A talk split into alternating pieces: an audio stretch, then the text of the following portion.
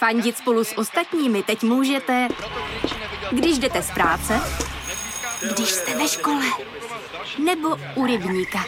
Jsme tu, abyste mohli být mezi svými kdekoliv. Tak zůstaňte ve spojení díky datům na naší nejrychlejší mobilní síti v Česku. T-Mobile. Let's get Brexit done. A new virus is spreading in China. And we're going to the capital. Liberté. Спасибо Égalité. всем. Fraternité. Wir alle zusammen. China, no democracy. How dare you? We struggle for justice. Posloucháte Checkpoint, podcast o světovém dění. Já jsem Milena Humpálová a provedu vás dnešní epizodou. Na jednu stranu svět čelí pandemii i válkám, na druhou se zase začal bavit, a to i na hromadných akcích všeho druhu.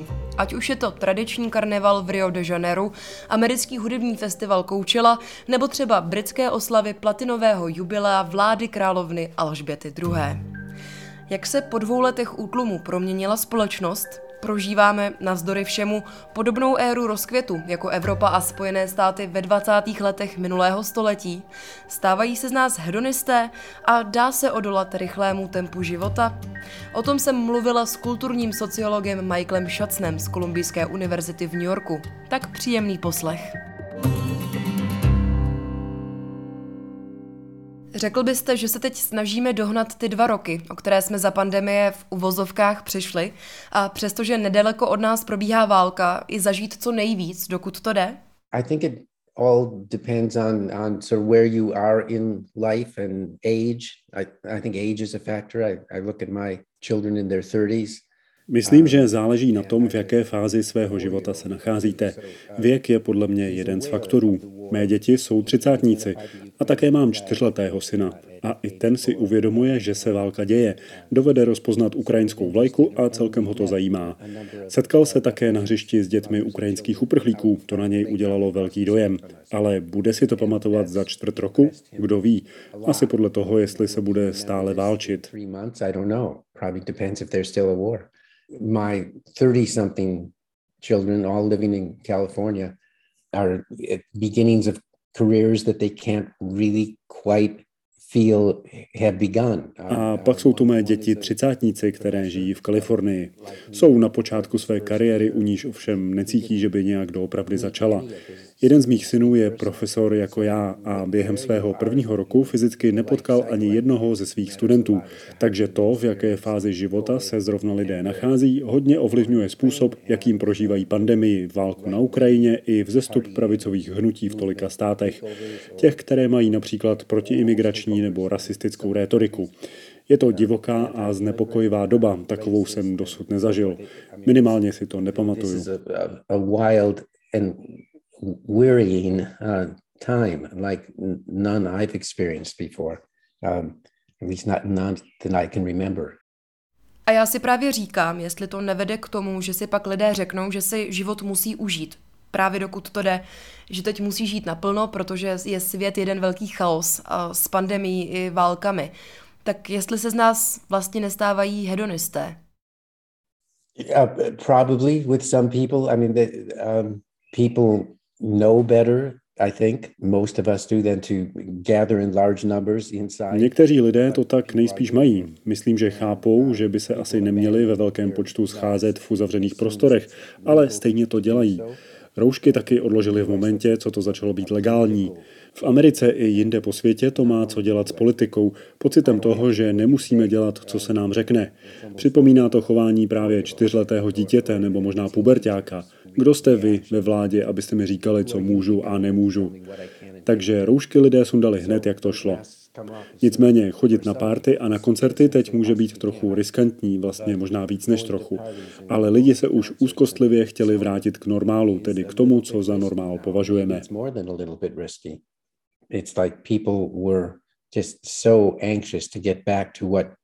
The normal was, what we took to be the normal. A dá se podle vás očekávat, že se někdy, co se zábavy týče, vrátíme do bodu, v jakém jsme byli před pandemií? It's a good question. I, um, I don't think we know yet. I mean, as someone who um, rights. To je dobrá otázka a jako někdo, kdo se věnuje historii, říkám, že na ní ještě neumíme odpovědět. Historikové mají odpor k předpovídání budoucnosti. Nejde nám to. Touhu po normálnosti ale v historii najdeme. Po první světové válce a pandemii španělské chřipky, které byly devastující. Myslím, že slovo normálnost, anglicky normalcy, vymyslel americký prezident Warren Harding, který nastoupil do funkce v roce 1921. V kampani volal po návratu k normálnosti. To se tehdy zcela nepodařilo a my se také nevrátíme tam, kde jsme byli předtím. Well, they didn't quite get that. We will not, it will not be the way it was before, I think. Jak se za ty poslední dva roky proměnil způsob, jakým lidé konzumují kulturu? Jak se baví? the pandemic has not been good for very much, but it was good for Netflix, just like um, Donald Trump was good for CNN. These were big Um, Pandemie nebyla pozitivní prakticky asi pro nikoho, kromě Netflixu. Asi jako byl Donald Trump požehnáním pro CNN. Šlo o velké síly světového charakteru, které lidi znepokojovaly. Četl jsem část deníku jednoho britského politika z doby, kdy v Londýně zuřil mor z let 1665 a 66. A zdálo se, že je posedlý sledováním počtu případů a úmrtí, které úřady tehdy dávaly dohromady. Byl to prostě člověk žijící v Londýně, který, stejně jako teď, mnoho z nás pravidelně sledoval, jaká jsou čísla tento týden v porovnání s tím minulým. Snažil se mít pod kontrolou něco, co bylo zcela mimo jeho kontrolu, aspoň počítáním. Focus in trying to um, control the uncontrollable, at least by counting, and also to try to escape it by um, watching movies, watching uh, television,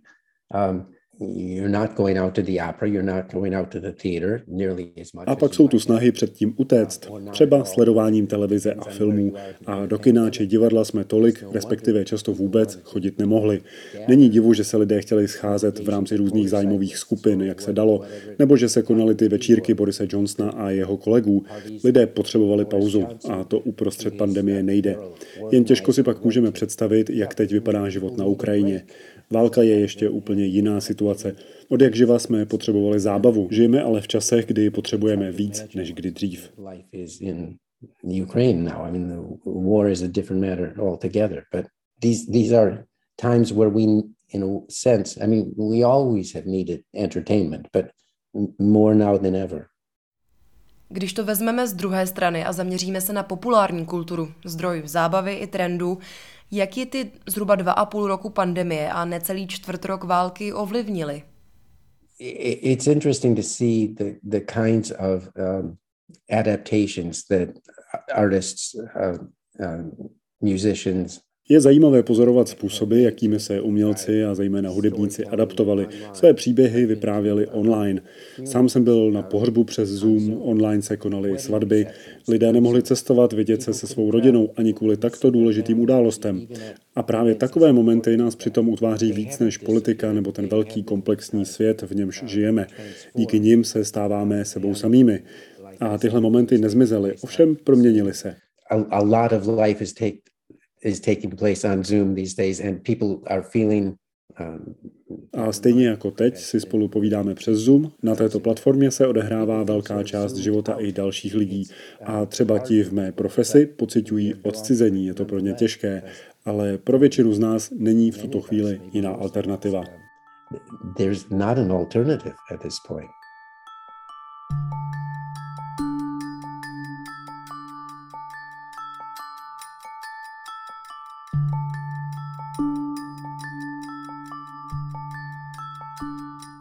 Tohle je checkpoint o společnosti, kultuře, zábavě a paralelách mezi minulostí a současností. A já bych vám teď v krátkém intermecu ráda doporučila pár textů, které v posledních dnech vznikly v zahraniční redakci Seznam zpráv a které snadno najdete na našem webu v sekci Svět. Můj kolega Milan Rokos například udělal rozhovor s ukrajinskou feministkou a LGBT aktivistkou Anou Dovkopolovou. Popisuje v něm emancipaci Ukrajinek, jejich roli ve válce i znásilňování jako zbraň. Daniela Kučerová zase už delší dobu sleduje krizi na Srí Lance, a to z různých úhlů. Napsala třeba text o tom, že zemí, které jsou na pokraji krize, jaké čelí Srí Lanka, je víc a OSN má jejich seznam.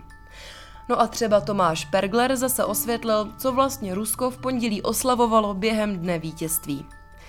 A v rubrice Svět najdete spoustu dalších zajímavých textů. Teď už se ale vraťme zpátky k rozhovoru s kulturním sociologem Michaelem Šacnem.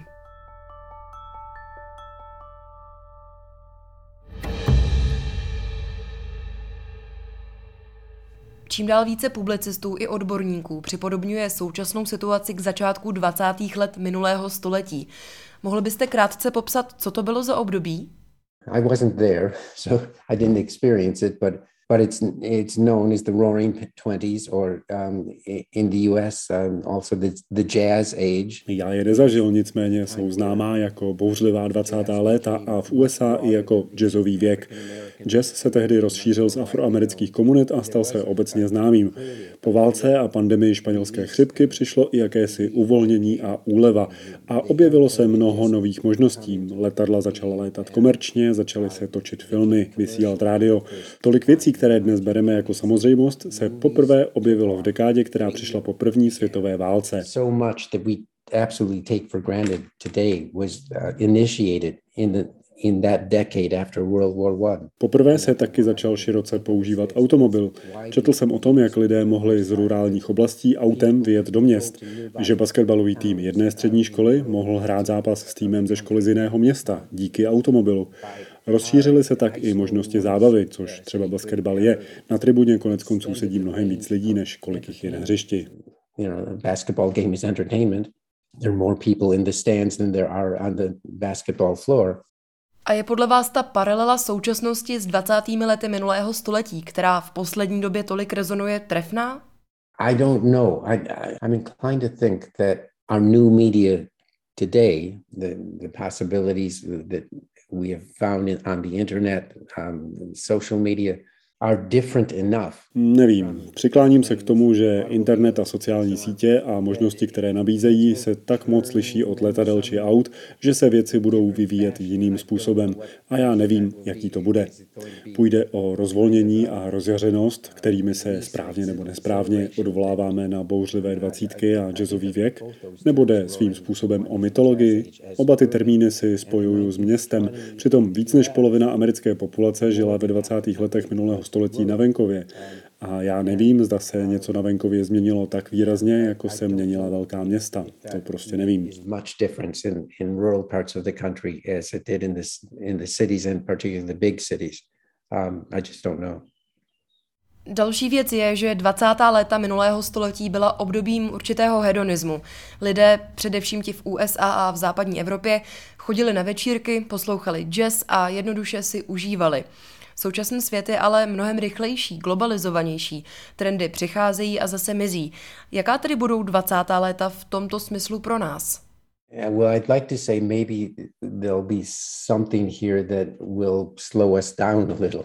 People are worried about speed. Rád bych řekl, že nás možná něco zpomalí. Vysvětlím to. Lidé mají z rychlosti takový strach, jaký podle mě ti, kteří žili před stolety, neměli. Takže teď máme fast food, ale existuje také hnutí za slow food. Spotřebováváme obrovské množství energie, paliva, kácíme neskutečné množství stromů. Spotřebováváme toho hodně, ale zároveň nás to znepokojuje. Proto jsou tu menšinové skupiny lidí, které volají po zpomalení they're minority movements, I think. It, it, it's hard to resist the speed around us. Rychlosti kolem nás je přitom podle mě těžké odolat. Můj čtyřletý syn chce vyhrát každý závod a v určitém smyslu jsme v něčem takový všichni. Chceme být ti nejrychlejší. Ale jsou tu environmentalisté a jejich hnutí, kteří se nejvíc snaží nás trochu zpomalit. Možná se časem ty snahy zvýší a hnutí za zpomalení naberou na síle. Maybe those will accelerate and, and, and slow movements will pick up speed.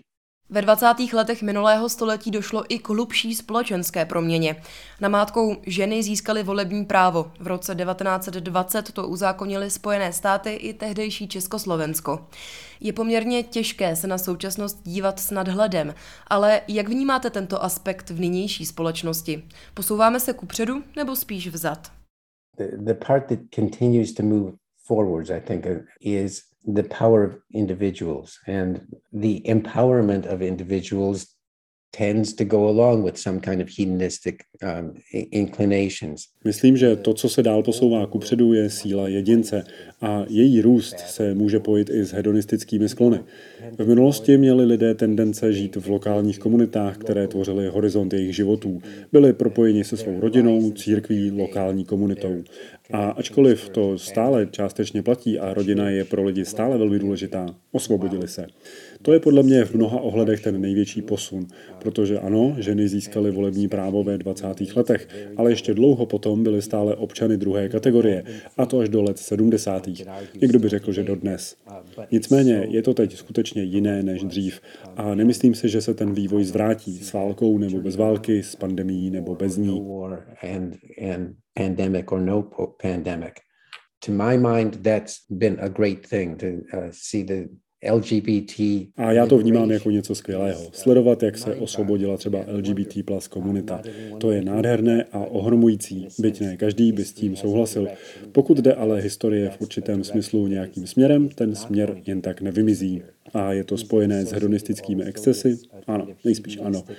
Budeme si muset počkat na to, jak se to vyvrbí. And, and we'll just have to see how it all works out.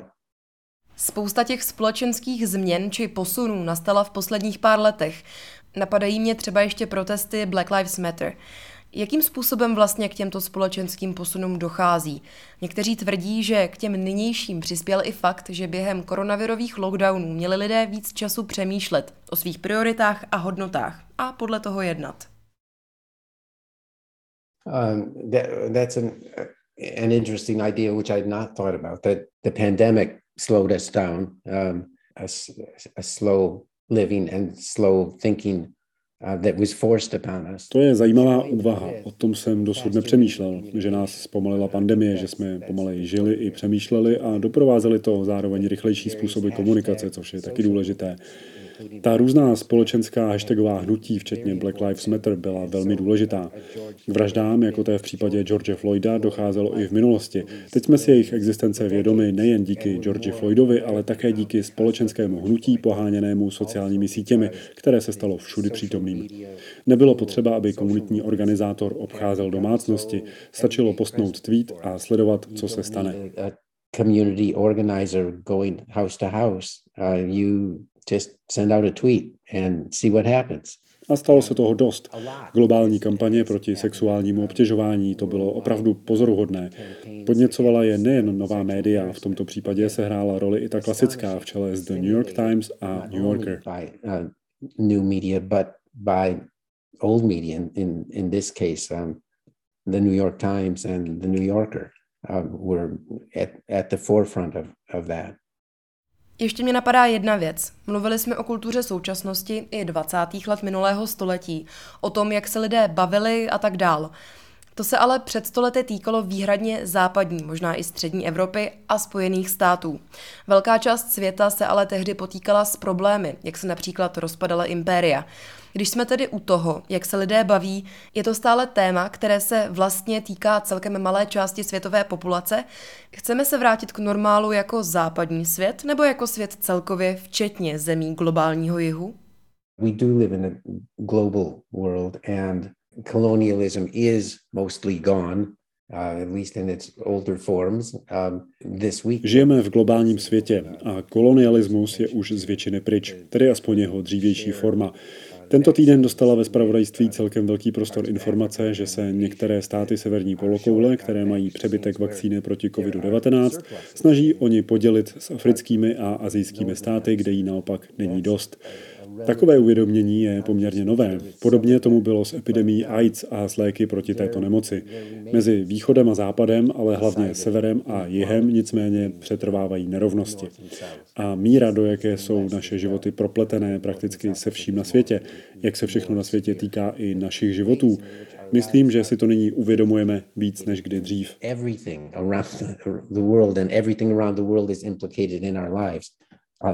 We're more aware of that, I think, than we ever have been before. Ačkoliv byla 20. léta minulého století, aspoň pro některé, obdobím radosti a prosperity, vedla nakonec k vzestupu extremismu a k velké hospodářské krizi. A my už teď, v roce 2022, sledujeme v Evropě i USA třeba růst nacionalismu i krajní pravice. Čeká nás tedy něco podobného jako před stolety? Neměli bychom se spíš než o nových bujarých 20. letech bavit o těch hrozících nových 30. I think that's a good point. In the US, the 1920s was the rise of the Ku Klux Klan, uh, and its celebration in film, among other things. Uh, to je dobrá poznámka. Konec konců ve Spojených státech byl ve 20. letech minulého století masivně na vzestupu Ku Klux Klan, který byl oslavován i ve filmech. Bylo to jen kousek od rozmachu fašismu a nacismu, ke kterému došlo v první polovině 30. let v Německu a Itálii. World War I settlement was not as foresighted as it should have been or could have been. A ano, nyní už víme, že způsob, jakým byla urovnána první světová válka, nebyl tak předvídavý, jak mohl být. Že to, jak se jednalo s poraženými, především s Německem, nejspíš nebylo správným řešením a že to nakonec pomohlo v zestupu Hitlera. To všechno je v nás hluboce zakořeněné a naše schopnost předvídat budoucnost byla tehdy velmi omezená, ale stejná je i nyní a to i v případě budoucnosti blízké. People's um, sense of where they are in the world and their ability to foresee the future is then and now very limited, even the short run future.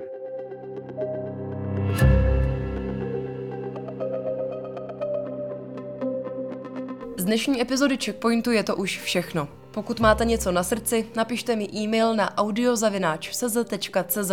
Podcast můžete ohodnotit hvězdičkami i komentářem a až o něm budete psát na Twitteru, označte ho hashtagem checkpoint.cz. Na závěr bych taky chtěla pravidelné posluchače a posluchačky upozornit na to, že v příštích dvou týdnech Checkpoint ve svých podcastových aplikacích nenajdete. V rámci zpomalování, o kterém jsme s Michaelem Šacnem mluvili, se totiž beru volno. Nicméně v pauze můžete věnovat o to větší pozornost dalším podcastům z dílny Seznam zpráv. Třeba z pravodejskému 559, politické talk show vlevo dole nebo stopáži, podcastu o technologiích. No a na začátku června si zase pustíte Checkpoint. Teď už se mějte fajn, čtěte naše texty o dění ve světě a brzy naslyšenou.